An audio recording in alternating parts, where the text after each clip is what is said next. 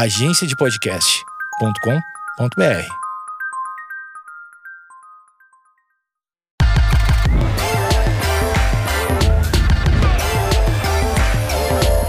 Olá, está começando o MMA com Oswaldo. Infelizmente hoje o Oswaldo não pôde vir, ele está preso na Matrix.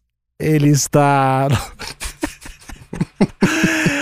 aí ele não pôde vir, é por isso, ele se descobriu preso na Matrix. Nós dois, os dois estagiários do Oswaldo, não dos dois entre milhares, conseguimos nos libertar. Eu sou Alexandre Nickel, o cara que errou todos os palpites desde o início do podcast. E... quem mais tá aqui comigo, meu anjo? Eu sou o Thiago Pamplona, arroba Thiago Pamplona, e conseguimos fugir da Matrix, né? Com um êxito, eu diria. Isso, peguei... é 3 quadros depois, tinha um portãozinho pro lado, aí eu consegui dar, dar essa fugidinha da Matrix. Mas já já a gente vai ter que voltar, infelizmente. Isso, vamos começar com o card que aconteceu. Nesse dia 19/2, aconteceu o que eu esperava. Deixa eu deixar bem claro logo de cara, eu esperava que Johnny Walker fosse lá e surpreendesse, desse show, e ele foi nocauteado, mas foi nocauteado da forma mais espetacular possível, eu acho, né? É, não deixou de ser um show, né? Foi um pouco mais pro adversário dele que nocauteou, mas foi, eu tava assistindo, eu achei que era brincadeira, porque ele tira muita onda na hora da luta, né? Uhum. Eu achei que ele tinha tomado soco e nem pegou, aí morreu. Eu, caralho, que foi isso? Tu achou que ele ia fazer aquele verme, só que pra trás? Aquele... tipo uma parada dessa. E aí, não, foi um nocaute mesmo. Foi um nocaute esquisito, porém bonito. Foi estranhíssimo. Parece... eu tava caindo, tava derrubando uma, sei lá, um pedaço de árvore devagar, assim, ele caiu pra trás, né, meio acordado, desacordado. Foi estranhíssimo, né? Pareceu que quando você corta a mortadela nos desenhos, que a mortadela fez assim, ó. Foi tipo aquilo, né? Deu uma cobrinhada. Mas no início do pouco tempo que durou, a luta tava me dando até uma esperancinha. Mas era assim, eu sabia que alguma coisa ia acontecer, né? Alguma coisa. Ou ele ia ganhar num nocaute surpreendente, ou ele ia perder de um jeito espetacular. Infelizmente, eu errei a aposta, porque eu apostei que ele ia ganhar. Errei essa, mas era 3-1, então é uma derrota que dá pra citar. Você correu o risco. Fala pra mim, o que tu achou do Johnny Walker? Tu acha que ele tem brecha? Eu ouvi um monte de gente falando que ele tem brechas técnicas básicas. Eu olho e não entendo porra nenhuma. O que é? Porque ele é grande, ele é louco, ele dá uns pulos. Se fosse um videogame, ele seria um personagem muito bom, né? Muito lá. Mas... só que a inteligência tá lá no gatinho. Mas eu pegava. Cara, acho que brecha, assim, todo mundo vai conseguir encontrar no jogo de todo mundo, né? Acho que ninguém tem um jogo ele perfeito, principalmente pra MMA. Mas, de fato, no jogo em pé, ele... ao mesmo tempo que ele tem uma movimentação muito esquisita, que é algo positivo, ele fica muito aberto, às vezes. Aquele esquema do queixo alto que a gente falou da outra vez, né? Uhum. Ele não tem aquele negocinho de botar o queixo assim pra baixo, fechar o ombro e ficar todo fechadinho, ele fica mais aberto. E aí esses knockouts que estão acontecendo são consequências, acho que, disso aí, né? Mas, como eu falei, todo mundo tem brecha. Todo mundo tem brecha. Eu tenho a impressão que ele se comporta como lutador que saca muito de distância, mas na verdade ele não saca. Eu acho que é uma boa referência. Acho que é uma boa... assim, esse cara não tem problema, vai entrar esse soco, mas vai passar 2 dedos antes. E sempre tá no meio da cabeça. É porque ele parece que ele luta com a guarda meio baixa, que pode ser problemático, pode não ser, mas aí geralmente os caras têm uma puta noção de distância foda. Sim. E eu não sei, talvez seja... não sei. Johnny! A gente vai te ajudar. Vem pra cá, vem treinar aqui em São Paulo comigo. Vem treinar aqui com o Oswaldo. O Oswaldo tá fazendo um novo camping. Quando ele sair da Matrix, ele vai fazer um novo camping. Em parceria com a Smart Fit, vai fazer esse camping. Esse lance da guarda alta e da guarda baixa é meio que um mito, né? Assim, que todo lutador tem que estar com a guarda alta. A gente vê aí caras como o Stephen Thompson, o próprio Adesanya, que tem esse controle de distância maravilhoso, como você bem pontuou, que são caras que não necessariamente precisam estar com a guarda alta sempre. Quando é que é importante estar com a guarda alta? Quando você tá no infight, né? Quando você tá na distância que você golpeia, que você é golpeado também. Aí é interessante você estar o mais fechado possível. Mas o Johnny Walker me passa essa mesma impressão que tu tem aí de... ele parece que tá controlando tudo, mas aí ele não tá. Acho que ele deve... os outros caras são um pouquinho mais rápido do que ele imagina, ou o braço um pouquinho mais longo do que ele imagina.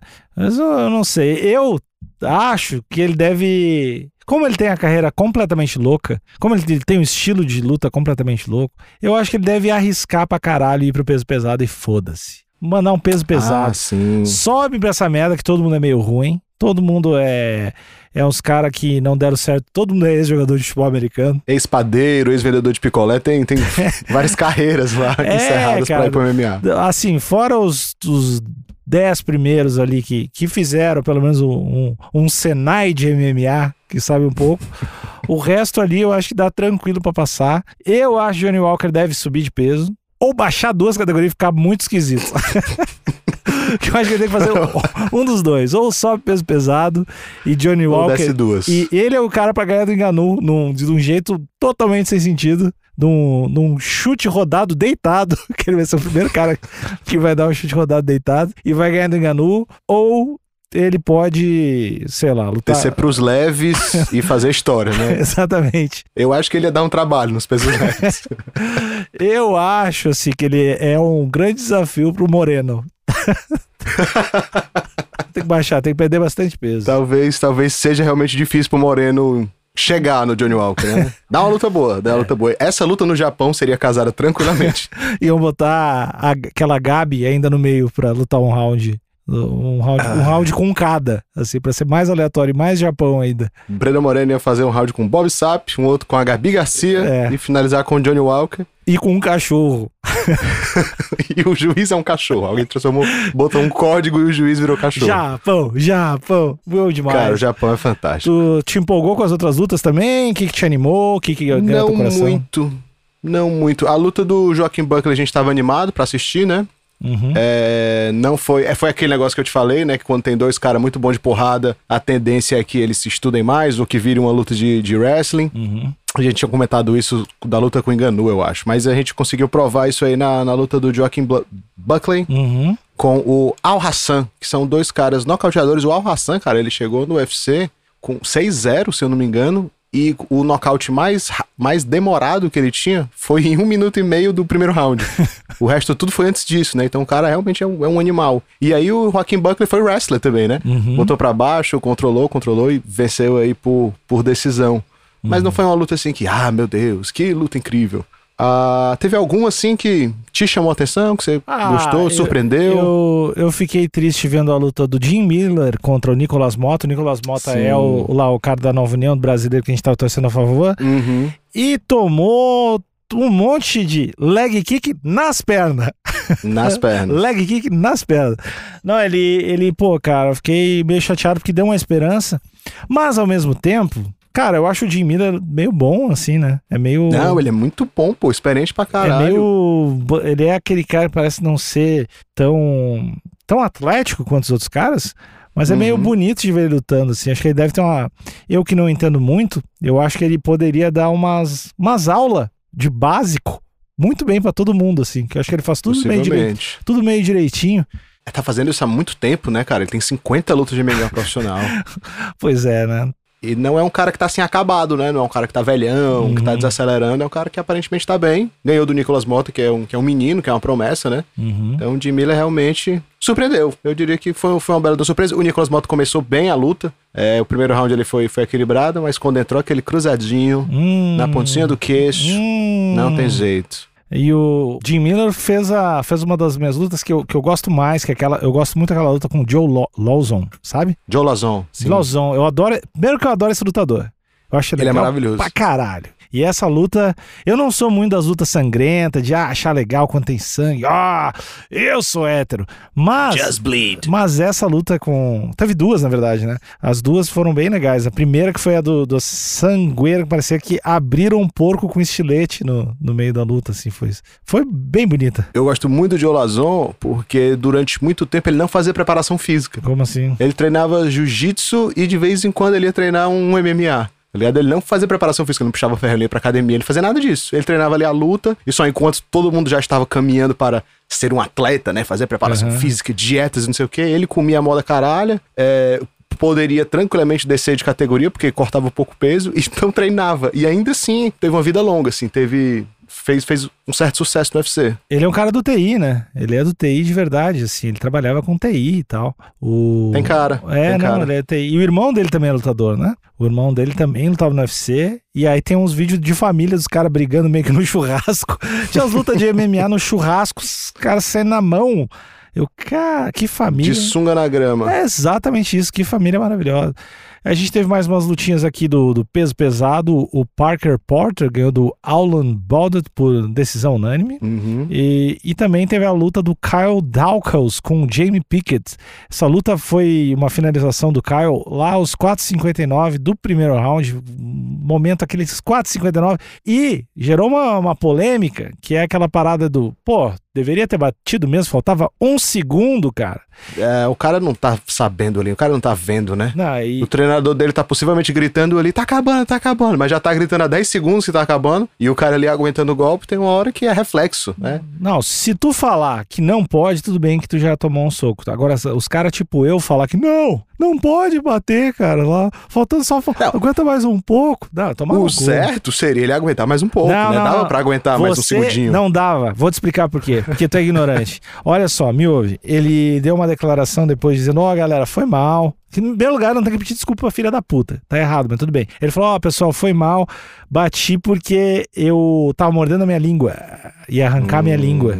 Então, dói. Ele foi meio que no reflexo. Ele bateu pra não perder a língua e não ficar com a voz desgraçada, né? Então... perder a língua não deve ser legal. A gente usa bastante a língua no dia a dia, né? Eu acho que... Parece que não... Mas a gente usa bastante. É, sim, se tirar frieira e tal. Não, mas eu acho que tem que bater mesmo, tem que bater logo no início, tem que desistir. O segredo do grande lutador é desistir toda hora. Cara, é porque tem algumas finalizações que, tipo assim, o cara tá no mata-leão, numa luta muito importante, tá perto de acabar, ele dá uma apagada, é tranquilo, né? Ele vai apagar, vão acordar ele ali, tá suave. Agora, bicho, o cara estourar um ligamento do joelho, ter uma luxação no ombro, quebrar um braço, segurando uma posição, aí eu acho que é um pouco demais, né? Mas dá uma apagadinha, eu sou a favor de você dar uma leve apagadinha em casos extremos. Acho que não causa tanto dano assim pra você. Mas é esse negócio, né, velho? O tapinha existe justamente pra prezar ele pela integridade física do atleta, e o árbitro tá lá também pra... Bicho, o cara apagou, tem que tirar logo. Quebrou ali alguma coisa, tem que tirar logo. Então, acho que a galera tá querendo ver muito, sei lá, muito sangue, muito gladiador, muito just bleed. E aí esquece um pouquinho ali que são dois seres humanos que precisam trabalhar segunda-feira também, né? Pau no cu de todo mundo que pensa isso. Vamos lá, notícias da semana. Então, o UFC da próxima semana, que a gente já vai comentar, sofreu aí uma alteração gigantesca na luta principal, né? Quem saiu? A gente deveria ter Islam Makhachev contra Beneil Dariush. E aí o Dariush teve uma lesãozinha no tornozelo, coisa que acontece com todo trabalhador, e foi substituído por nada mais nada menos do que Bobby Green. Ah, mas veio agora, lutou agora. Lutou semana passada, a gente inclusive, acho que no primeiro podcast a gente falou sobre a lutinha dele. Isso, mas nem lava o calção, só vai. Não, nem lava, só vai. Mesmo bucal, mesmo calção, só isso aí. Ah, mas deve ter um bom benefício, né, de já tá no clima, não ter que entrar de novo no camp, não ter que... Só tem que cortar peso de novo, né, e dar uma reajustadinha. Obviamente tu vai te fuder porque tu não sabe a estratégia do outro cara, né, mas não te preparou pra estratégia do outro cara, né, mas... Mas teoricamente o cara também não se preparou pra tua, né? Eles prepararam pra um outro brother. Por isso que eu preciso de ti aqui, cara. Que tu me dá uma outra visão. Uma visão ruim, mas uma boa visão. Mas uma visão diferente. Ai, meu Deus, esqueci o que eu ia falar agora. Você me ofendeu, aí eu fiquei sem chão. Bob, a gente tá à distância, não pode me bater, não serve nada de saber lutar agora, viu? Ó, tô desviando, ó. Caramba, eu me esqueci completamente. Eu tô olhando aqui pra foto dos dois, tentando me lembrar o que eu ia falar. Tô falando do Bobby Green, do Makhachev, e eu acho que a luta do Dariush... Ah, sim, lembrei. A luta do Dariush. O Dariush, pela lógica, ia dar mais... Ia ser pior pro Makhachev, né? Dariush é aquele cara meio... ele era do jiu-jitsu, né? Ele era das finalizações, dos caras era 4, mas ele começou a treinar com o Rafael Cordeiro lá da... Enfim, né? Eu não lembro o nome do tipo do Kings Rafael... MMA. Kings MMA. Acho que devia estar lá com o Vertori, na época, antes o Verdun, os pessoal aí. E ele é bom, o guri é bom. E o Rafael Cordeiro é especialista em transformar a gente, mais ou menos, em gente muito boa, né? Eu acho que se eu pudesse escolher uma pessoa pra me ensinar alguma coisa relacionada à luta, seria ele. Eu acho que ele deve ser o cara mais legal que tem. Assim, dos treinadores. Porque dos lutadores, eu acho que seria o TJ, né? Que a gente já falou, eu sou fã do TJ de Lachal. Não, mas eu sou mais. Não, sou mais. Falando aqui do Bobby Green, que eu ia falar, me esqueci e me lembrei, e já ia me esquecendo de novo. Quando você aceita uma luta dessa, assim, nas últimas... você vai com zero responsabilidade, né? É uma luta de altíssimo risco isso e de altíssima recompensa, porque se ele ganha do Makhachev aí numa loucura da vida, numa falha da Matrix que prendeu o Oswaldo, ele já sai como title contender, né? O Makhachev aí tá na disputa pelo cinturão, o Bobby Green não tava nem um pouco perto dessa corrida aí, e aí se ele vence o Makhachev ou se ele pelo menos faz uma luta boa com o Makhachev, ele já galga quantos passos aí que ele não teria galgado? Que categoria é essa? É do Charlinho? Categoria do Charlinho. Ah, mas o Bobby Green não vai. Se ele vence o Makhachev, ele toma o lugar dele no ranking. Mas, não, beleza, mas tem Goethe, tem esses... Não, tem uma galera, mas ele entra na disputa, sim, né? Sim. Ele entra na corrida. Não garante um title shot, mas ele entra na corrida. Uhum. Mas ia ser legal, ia ser uma história foda se ele... Pô, ia ser muito massa. Se ele manda mais uma... Manda depois do Makhachev, manda mais umas 2 vitórias e rola um cinturão, uma luta de cinturão pra ele. Isso é do caralho, velho. Eu ia adorar. Ele tem tatuagem na cabeça, eu gosto dele. Tem. E a gente se adiantou aqui, né? Porque a gente tava falando das notícias, mas já estamos falando do casamento dessa luta. Não. Vou voltar pras notícias, por favor. E aí depois a gente volta a falar aí do casamento das lutas. Uhum. Então, rolou essa mudança aí, né? O Dariush saiu, o Bob Green entrou, lutinha legal. O Chad Mendes estreou no Bare Knuckle Fighting Championship, aquele evento de boxe sanguinário, sem luvas. Baita ideia. Alguém pensou, né? Porra, e se a gente fizesse um evento que a gente tira a única proteção que a galera tem na luta? Porra, fechou, vamos fazer.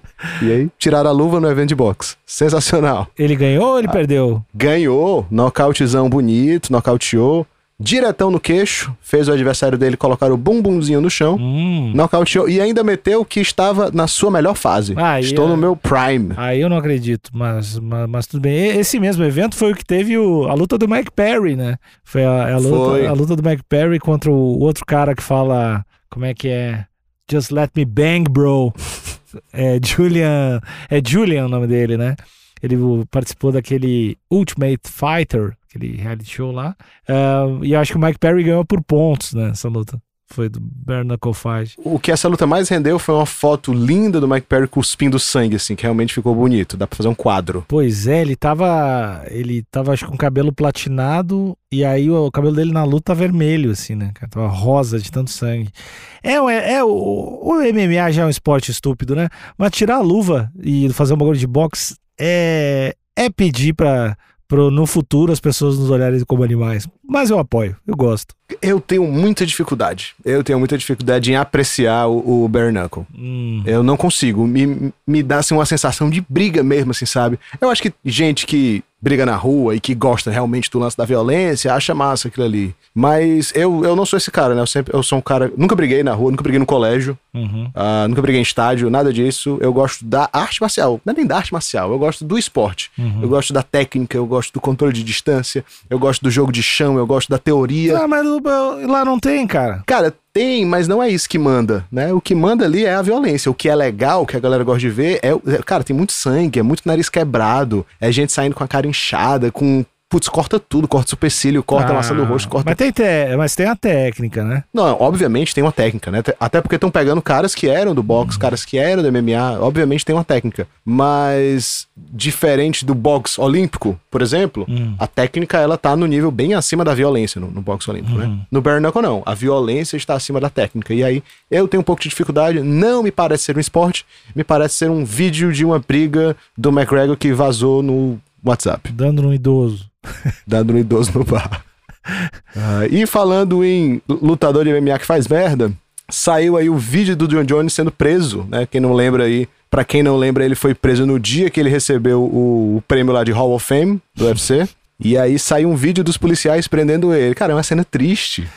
Não sei se tu chegou a ver. Eu vi que saiu, eu pensei, não vou ver. Já vai me dar muita tristeza. Acho que ele fica batendo com a cabeça no carro. Né? Ele tá claramente perturbado. Ele não tá ali no melhor, nas faculdades mentais dele 100%. E aí ele começa a falar umas paradas sem sentido. Ele pergunta o nome dos caras, dos policiais. Aí chama os caras de officer, não sei o quê. Aí depois manda um I hate you. Diz que odeia os caras e manda os caras se fuder. Aí depois pede pros caras matar ele. Bicho, é um negócio assim, é feio, me deixou triste, tá ligado? Dá pra deixar, né? Ele é um cara que não vai acabar muito bem a história dele, né? Ele não vai. Possivelmente não. Ele não vai entrar num barco e assim no horizonte, num pôr do sol, assim. Vai acabar. Vão descobrir uns corpos no porão dele. Vai acontecer alguma coisa assim. É bem provável. É bem provável. E aí, além disso, teve Bellator 274, né, esse final de semana também, que foi o evento que o Neyman Gracie lutou e perdeu. Podemos falar um pouquinho sobre essa luta, mas a notícia aqui é que rolou um nocaute sinistríssimo, um giro rodado que pegou na costela e o cara caiu assim. Na hora tem uma foto do momento exato, assim, o pé realmente afundando dentro do corpo do coleguinha. E aí saiu a foto do raio-x do cara. Bicho, o cara quebrou quase todas as costelas. E é um negócio assim, visceral. Eu vi essa foto e eu vi o golpe, mas não vi a luta. Parece ter doído. Tu já chegou a quebrar uma costela? Não, eu tive algumas lesões, eu fraturei uma vértebra, tive uma luxação no braço, mas costela não. Dizem que costela dói muito. E acho que não tem muito o que tu fazer, né, pra ela voltar pro lugar, porque não tem como engessar o tórax. Não tem como engessar a costela, exatamente. Não tem muito o que fazer. Mas esse cara até perfurou pulmão, não foi uma parada treta? Foi sério, foi um negócio sério, velho, foi um negócio sério. Realmente o golpe entrou ali muito, muito justo. A foto que tem, o pé realmente tá dentro, assim, tá afundando a costela do cara. Pô, mas pro cara que deu esse golpe aí, fica um highlight pra assustar os outros, né? Você é louco. É bonito demais, transforma em NFT, não, bonito, gostei. Encaixou bem, muita potência e tudo mais.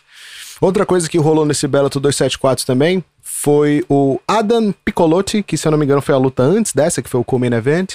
Ele venceu a luta, mas aí depois da luta ele postou um vídeo bizarro também, horrível. Foi uma série de vídeos feios essa semana aí pra comunidade MMA. Dele perdendo peso, saindo da... Sabe aquelas saunas infláveis individuais que a galera corta peso? Sabe o que eu tô falando? Sim. E aí ele saindo desse negócio, engateando e vomitando um negócio amarelo, meio verde. O pessoal sabe ser saudável, né? E ele diz na postagem com muito orgulho, tipo assim, me fudi, cortando peso, vomitei mais de 20 vezes e tal. Aí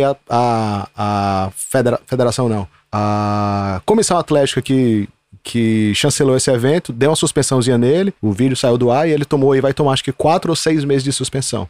E só vai poder ser liberado depois que ele passar por exames e um laudo médico de um nefrologista dizendo que ele está em condições realmente para praticar um esporte. Porque, pô, o cara passar por um corte severo desse de peso, né, deve destruir o rim do cara. Mas não rola vários desses que a galera só não posta os vídeos? Rola demais. O que pra mim é um absurdo.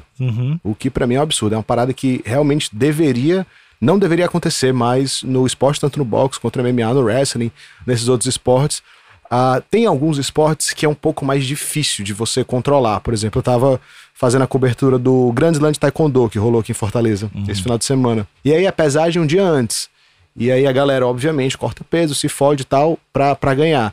Eles têm uma tolerância. Do dia que você chega pra lutar, você tem que pesar de novo, mas a tolerância ainda é, acho que é 10 quilos, ou 10%.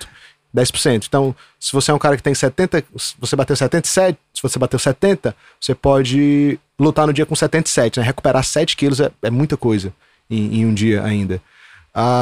Mas, cara, eventos como o UFC, que o cara chega, tipo, na terça ou na quarta pra lutar só no sábado, porra, dá pra fazer um controle bom disso aí. Tem o One UFC tem um... O One UFC faz isso. Mas acho que é um controle durante todo o ano, não é só na pesagem. Não é só na pesagem. Manter um nível durante o ano todo, eu não sei se é tão difícil assim de controlar. Não é difícil. E o modelo do One UFC é muito bom, tem funcionado. Os caras fazem exame de desidratação. Então assim que você chega, você pesa.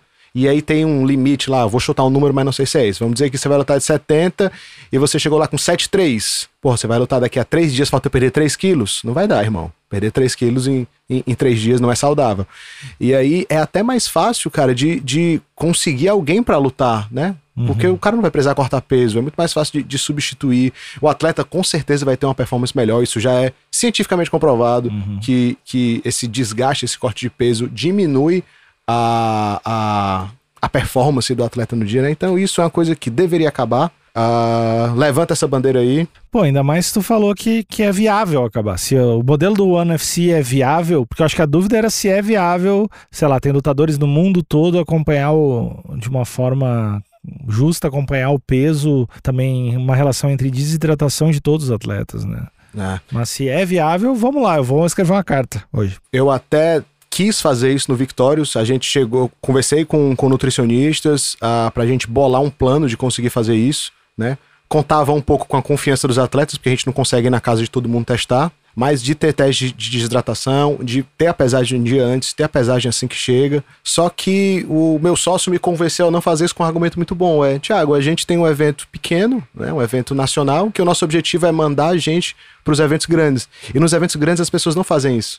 Então a gente vai estar mal acostumando o atleta para quando ele chegar na hora do evento grande ele precisar cortar o peso, né? Uhum. E aí... fiquei, putz, a gente fica de mãos atadas, né? Porque os eventos pequenos, eles são realmente trampolins para os eventos grandes.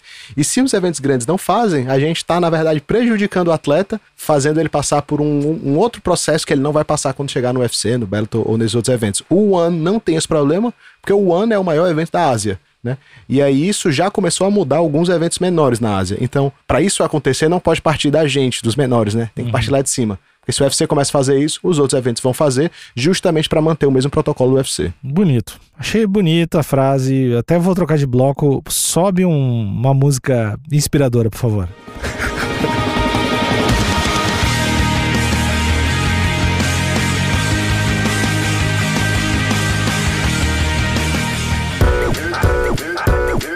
E esse momento tem apoio de KTO. KTO, o melhor site de apostas desse universo. E a KTO não tem só apostas de MMA, tem apostas de futebol, tem apostas de basquete, NFL, tudo que é esporte, mas hoje a gente vai falar mais de MMA. E não só de esportes, Alexandre Nickel. Você pode apostar no BBB, no Oscar, tudo que tem de coisas de probabilidade aí, você pode apostar na KTO. É fácil de tirar o dinheiro. É fácil de colocar o dinheiro. As pessoas lhe atendem. Você manda uma mensagem no Instagram da KTO e eles lhe respondem. Nem pessoas físicas respondem com tanta velocidade quanto a KTO. Isso. E a gente tem um cupomzinho de free bet. Para a primeira vez que tu for apostar, é só tu usar o cupom Oswaldo. Oswaldo com W, que ele gera 20% de free bet. O que é isso? Coloca R$100, ganha 20, fica com 120 para essa sua primeira aposta. É a forma mais fácil, rápida e eficiente de ficar rico. É, não trabalhem nunca. KTO.com, KTO.com, KTO.com.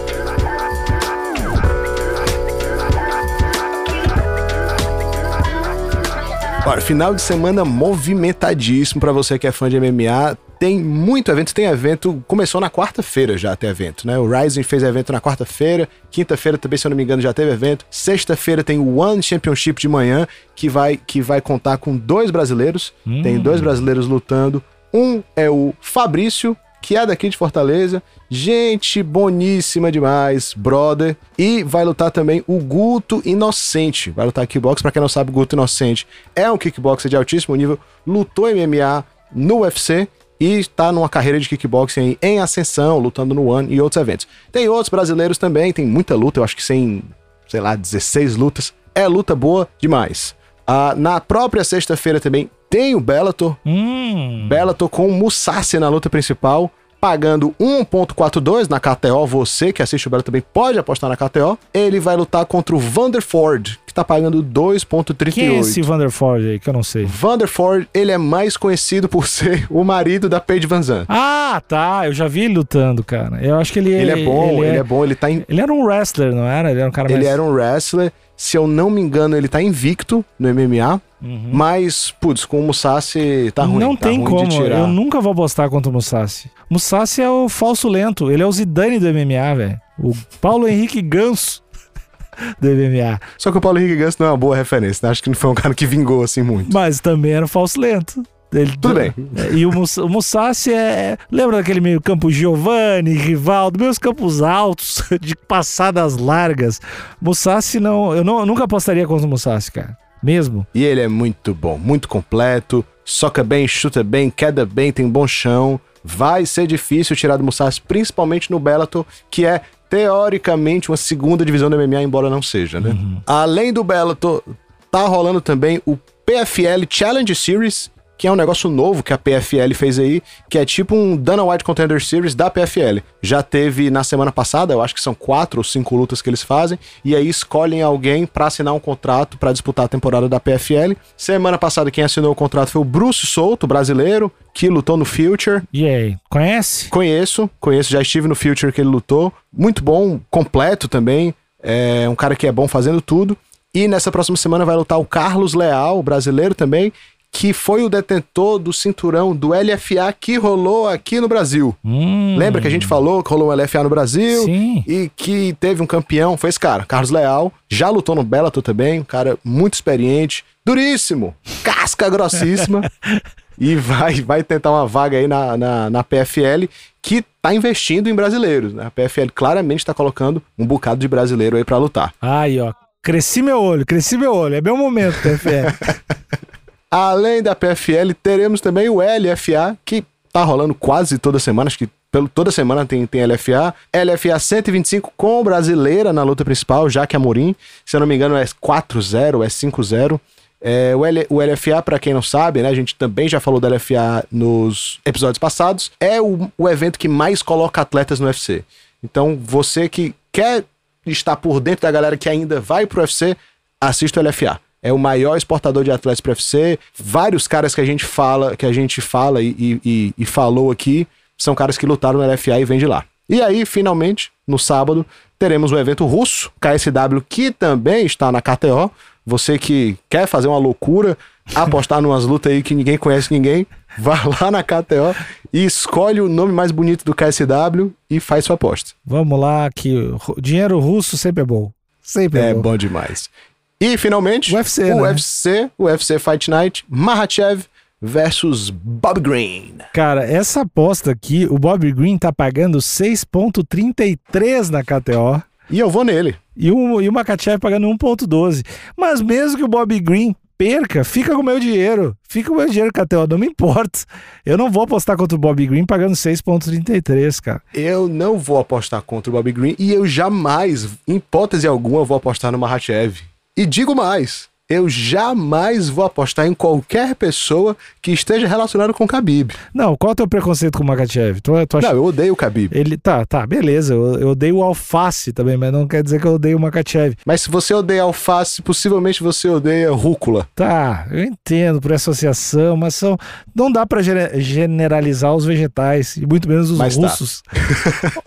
O Makhachev, cara, ele pra mim é uma versão, tudo que eu não gosto no Khabib... O Makhachev é pior do que o Khabib nisso, que é um cara altamente sem graça fora das lutas. Tá. É um cara que... O Khabib, ele, pelo menos no final aí da carreira dele, ele teve bons resultados, né? Venceu bem o Conor McGregor, passou o carro no Justin Gaethje e no Dustin Poirier. O Makhachev não. Ele tem 21 vitórias, mas se eu te perguntar qual é a luta memorável que ele tem, duvido que tu vai me dizer alguma. Tá. Dizer uma luta memorável, um momento memorável do Makhachev no cage. Thiago Moisés, ele entrando na luta. Não tem nenhum momento memorável. Não tem. Ele é chato. A luta dele é chata. Mas quantas lutas ele tem no UFC? Ele não tem um cartel muito grande do UFC. Ele tá cheio. Ele pode ter uma experiência antes, mas ele no UFC tá aos pouquinhos, cara. Ele não... Mas eu não concordo contigo que ele não é o cara mais empolgante. Mas não me traz tanto tristeza. Quantas lutas tu acha que ele tem no UFC? 5. 11? Ah, não, pode demitir. Ele tem 11 lutas no UFC. Ele nunca perdeu? Ele perdeu pro Adriano Martins. Ah, que é um cara bem bom no jiu-jitsu, né? E que foi nocauteado. Entrou um cruzadinho do Adriano Martins, bem bonitinho, e o Makhachev caiu. Mas, cara, ele é muito chato. Ele é aquele cara que nunca responde as perguntas. As pessoas levantam a bola pra ele responder bem e aí ele dá uma resposta horrível. Ele é esse cara. Mas é só por esse teu rancor que tu vai postar no Bobby Green ou pelas boas odds da KTO, pelo que... Eu gosto muito do Bobby Green, a odd tá maravilhosa e eu quero me emocionar na luta. Né? Eu quero que quando o Bobby Green acertar um jab, eu vibre assim como se fosse um knockdown. Eu quero sentir essa emoção. É, eu vou casar uns 50 calor aqui no Bobby Green, cara. Vou me machucar meu financeiro, mas vamos lá. Eu tô curtindo o Bobby Green. É uma questão de experiência, Alexandre Nickel. Você vai ter uma experiência com 50 no Bobby Green. Essa luta vai ser uma das melhores lutas da sua vida. Lembrando, ouvinte, que eu errei todas as previsões em 2 episódios. E que, estatisticamente, isso é difícil. Eu errar e possivelmente tudo. Vai errar também, né? Porque tá apostando o Bobby Green e a chance dele vencer o Makhachev agora é mínima. É essa que tá valendo. E a gente também tem, tem um common event com o brasileiro. Esse aqui tu conhece, o Wellington Turman, né? Conheço também, Turman, gente boníssima demais, lutou no Future também. O Turman, cara, quando ele chegou no UFC, eu achava que o UFC tava dando uma moral bem grande pra ele. Ele estreou, assim, em cima do laço, com um cara que, o Carl Robertson, e fez uma luta duríssima, perdeu por decisão dividida. E aí, pouco tempo depois, o UFC casou uma outra luta pra ele, com o Marcão Maluco, o Joker. Que inclusive o Marcão Maluco tava participando de uma luta de travesseiro. Luta de travesseiro. Então, acho que a gente pode fazer um episódio falando só sobre isso. Acho que tem muito pano pra manga. É, um cara a ser gente... entrevistado pra gente falar sobre luta de travesseiro. Chamar o Marcão Maluco. Marcão Maluco tava com toda aquela marra de chegar de personagem. Aí o Turman venceu ele, pegou o microfone e falou: o Coringa sempre perde. E aí começaram a chamar o Wellington Turman de o Batman, não sei o que, não sei o que. E aí ele ganhou um certo hype. E aí o UFC casou ele com o Andrew Sanchez e com o Bruno Blindado logo após, e ele perdeu as duas. E aí depois casou ele com o São Alves, que foi uma luta assim, tipo, bicho, pelo amor de Deus, vence alguém. É, São Alves, pá, é minha chance também. São Alves, acho que ele vem de 76 derrotas consecutivas, mas ele deve ganhar tipo uns R$400 por mês pra estar lá no UFC, que eles não demitem ele. É relação custo-benefício de ter o São Alves. Eu acho que não é possível que ele vá fazer mais uma luta. Cara, ele chegou no recorde do BJ Penn, mas ele falou pior recorde. Que ia dar um tempo agora e repensar a carreira. É, acho que é o mínimo que ele pode fazer. Acho que ele vai dar uma pausa. E acho que ainda volta. Eu acho que ele ainda volta. Que eu não sei se ele. Que eu não sei, ele nunca pareceu um lutador horroroso. Não é. Então, de repente, capaz ele voltar e ganhar. E rumo ao cinturão. Rumo ao cinturão. Eu acho que dá pra casar uma boa luta dele com o Marcão Maluco de travesseiro. Eu acho que vai ser a boa forma dele voltar. E o Turman vai lutar contra o Misha Cirkunov, que tem um. Tô vendo aqui o cartel dele nos últimos... Desde 2017 ele pede, ganha. Então ele tá bem numa escadinha pra baixo da vida dele, né? É, das 4 últimas ele perdeu 3, né? Eu acho que o UFC tá botando essa luta aí pra ver quem vai ser demitido primeiro. É... O que parece ser a estratégia, mas é meio louco botar eles como co-main event também, né? Pois é, assim, né? São 2 caras que teoricamente estão com a corda no pescoço, mas o UFC tá dando visibilidade pra eles, né? Então talvez eles não estejam tanto com a corda no pescoço como a gente tá imaginando que eles estão. Não sei se faz sentido isso. Não fez nenhum, mas eu concordei. Mas assim, a luta do card, a luta que tá na odd mais louca mesmo é essa principal do Bobby Green, do Makhachev, que tá 6.33, que eu acho que aqui vale uma atençãozinha, né? Aí a gente tem outras lutas aqui que tem uma brasileira, né? A Priscila Cachoeira, que vai lutar também. Sim. Inclusive, cara, não sei se você conhece a história da Priscila Cachoeira, ela tem uma história lindíssima de superação. Foi envolvida, ela jogou vôlei durante muito tempo, aí foi dispensada do time de vôlei que ela jogava, entrou nas drogas, ficou muito tempo nas drogas, e aí ela tem uma história bonita de conseguiu sair das drogas. Ela realmente frequentava a Cracolândia, era um negócio assim bem pesado. Caralho. Inclusive, se você me permite, Alexandre Nickel, eu poderia ler o relato dela aqui. Por favor. Sobre a saída dela do mundo das drogas. Espero que tu não esteja inventando, porque daí é... Não, tô lendo, posso até colocar o link aí na descrição do episódio. Lê aí. Esse aqui é o relato dela no dia que ela saiu, né? Ela já visitava a Cracolândia, já estava há alguns anos usando crack e outras drogas. E aí ela disse: naquela Cracolândia, toda quarta-feira um pastor ia fazer um sopão. Minha mãe conseguiu localizar esse pastor e foram até mim. Eu estava sentada num galão de tinta me drogando por 3 dias, sem conseguir me mover. Até que eu vi um clarão de luz entrando na mata que eu ficava. Essa luz veio se aproximando, mas eu não conseguia ver a fisionomia. Quando veio chegando perto, vi a cor do vestido, reconheci e gritei: esse vestido é da minha mãe. Quando gritei, os outros usuários de drogas saíram correndo, mas eu não tinha força para correr. Eu estava ali muito debilitada. Fiquei sentada e ela vindo em minha direção junto com o pastor. Eu só pensava: nossa, eu vou apanhar muito. E ela passava por debaixo das armadilhas que colocamos para dificultar a chegada dos policiais e chegar até mim.